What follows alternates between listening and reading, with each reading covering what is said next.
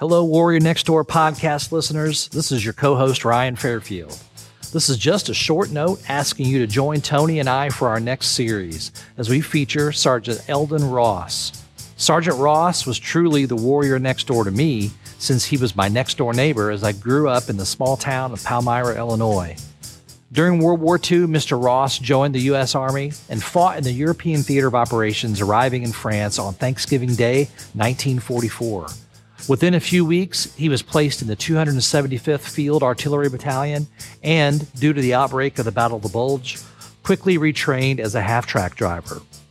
So please keep listening for this next series as we follow our first Army foot soldier experience in Europe during World War II. Also, we want to express a heartfelt thanks to all of you guys out there. Our podcast continues to grow from week to week, and we have you guys to thank for it. So please keep listening. And if you would, please post a review of the podcast on your podcast platform of choice. We would love to hear your feedback. Thanks again, and we'll catch you next time.